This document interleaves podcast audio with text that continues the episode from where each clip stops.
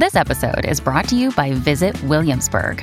In Williamsburg, Virginia, there's never too much of a good thing. Whether you're a foodie, a golfer, a history buff, a shopaholic, an outdoor enthusiast, or a thrill seeker, you'll find what you came for here and more.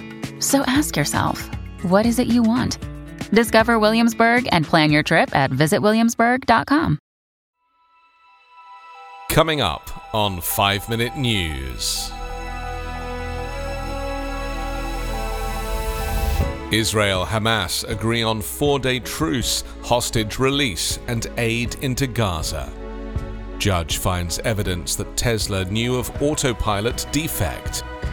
And Thanksgiving travel expected to break pre pandemic records. It's Wednesday, November 22. I'm Anthony Davis. Qatar on Wednesday announced a truce for hostages deal between Israel and Hamas that would bring the first temporary halt in fighting in a devastating six week war, win freedom for dozens of hostages held in the Gaza Strip, and also lead to the release of Palestinian prisoners. Qatar's foreign ministry said it would announce within a day when the clock will start ticking on a four day truce, during which 50 hostages will be released in exchange for Palestinian prisoners held by Israel. Those freed by both sides will be women and children. Humanitarian aid to besieged Gaza would also increase.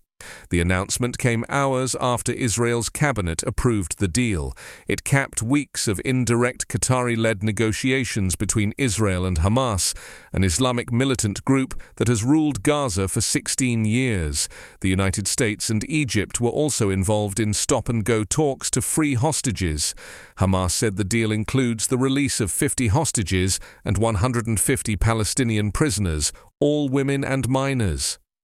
Prime Minister Benjamin Netanyahu's office said the deal calls for a four day ceasefire during which Israel will halt its military offensive in Gaza while Hamas frees at least 50 of the roughly 240 hostages it and other militants are holding.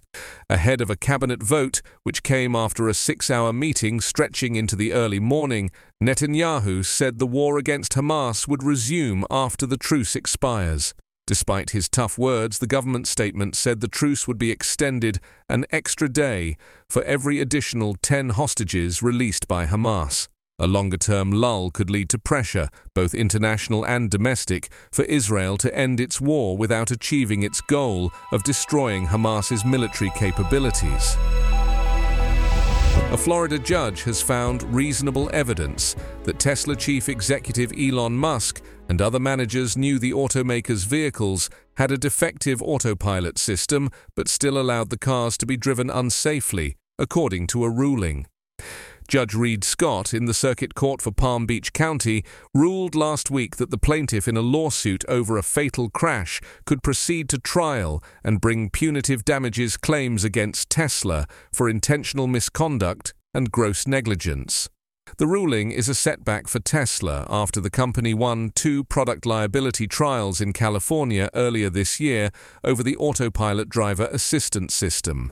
The Florida lawsuit arose out of a 2019 crash north of Miami in which owner Stephen Banner's Model 3 drove under the trailer of an 18 wheeler big rig truck that had turned onto the road, shearing off the Tesla's roof and killing Banner. A trial set for October was delayed and has not been rescheduled.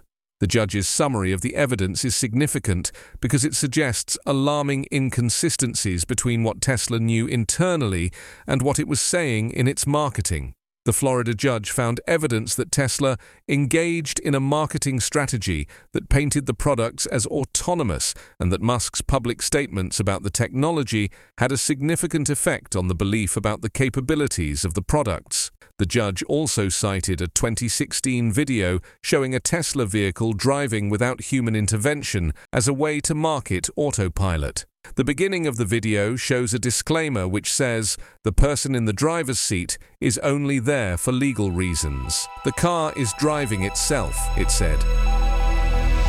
A severe storm system moving up the eastern seaboard of the United States on Tuesday appeared likely to disrupt the busiest travel period of the year, with more than 55 million people expected to travel before the Thanksgiving holiday.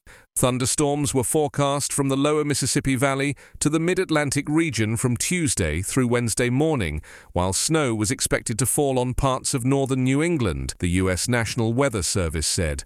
The severe weather was likely to cause delays and additional congestion during the busiest travel period in the country since 2019, before the COVID 19 pandemic. Industry group Airlines for America forecast that U.S. airlines would carry some 29.9 million passengers between November 17th and November 27th. Most of those travelling were expected to drive, possibly motivated by a drop in gasoline prices from 2022. Los Angeles International Airport was expecting 2.5 million passengers in the Thanksgiving travel period, or 92% of its record setting year of 2019. Still, many Americans are willing to brave the crowds to meet with distant family, as is tradition in the US. 5 Minute News is an evergreen podcast covering politics, inequality, health, and climate, delivering independent, unbiased, and essential world news daily. My name is Cindy Burnett, and each week I interview at least two traditionally published authors on my podcast, Thoughts from a Page. We talk spoiler free about their books, so you can listen whether you have read the book or not. And then we delve into things that you most likely won't hear about anywhere else the importance of the cover design, why they included various aspects of the story, personal details about both the books and the authors' lives, and so much more. You can find the podcast on every major platform and learn more about it on my website, thoughtsfromapage.com. Thanks so much for checking it out.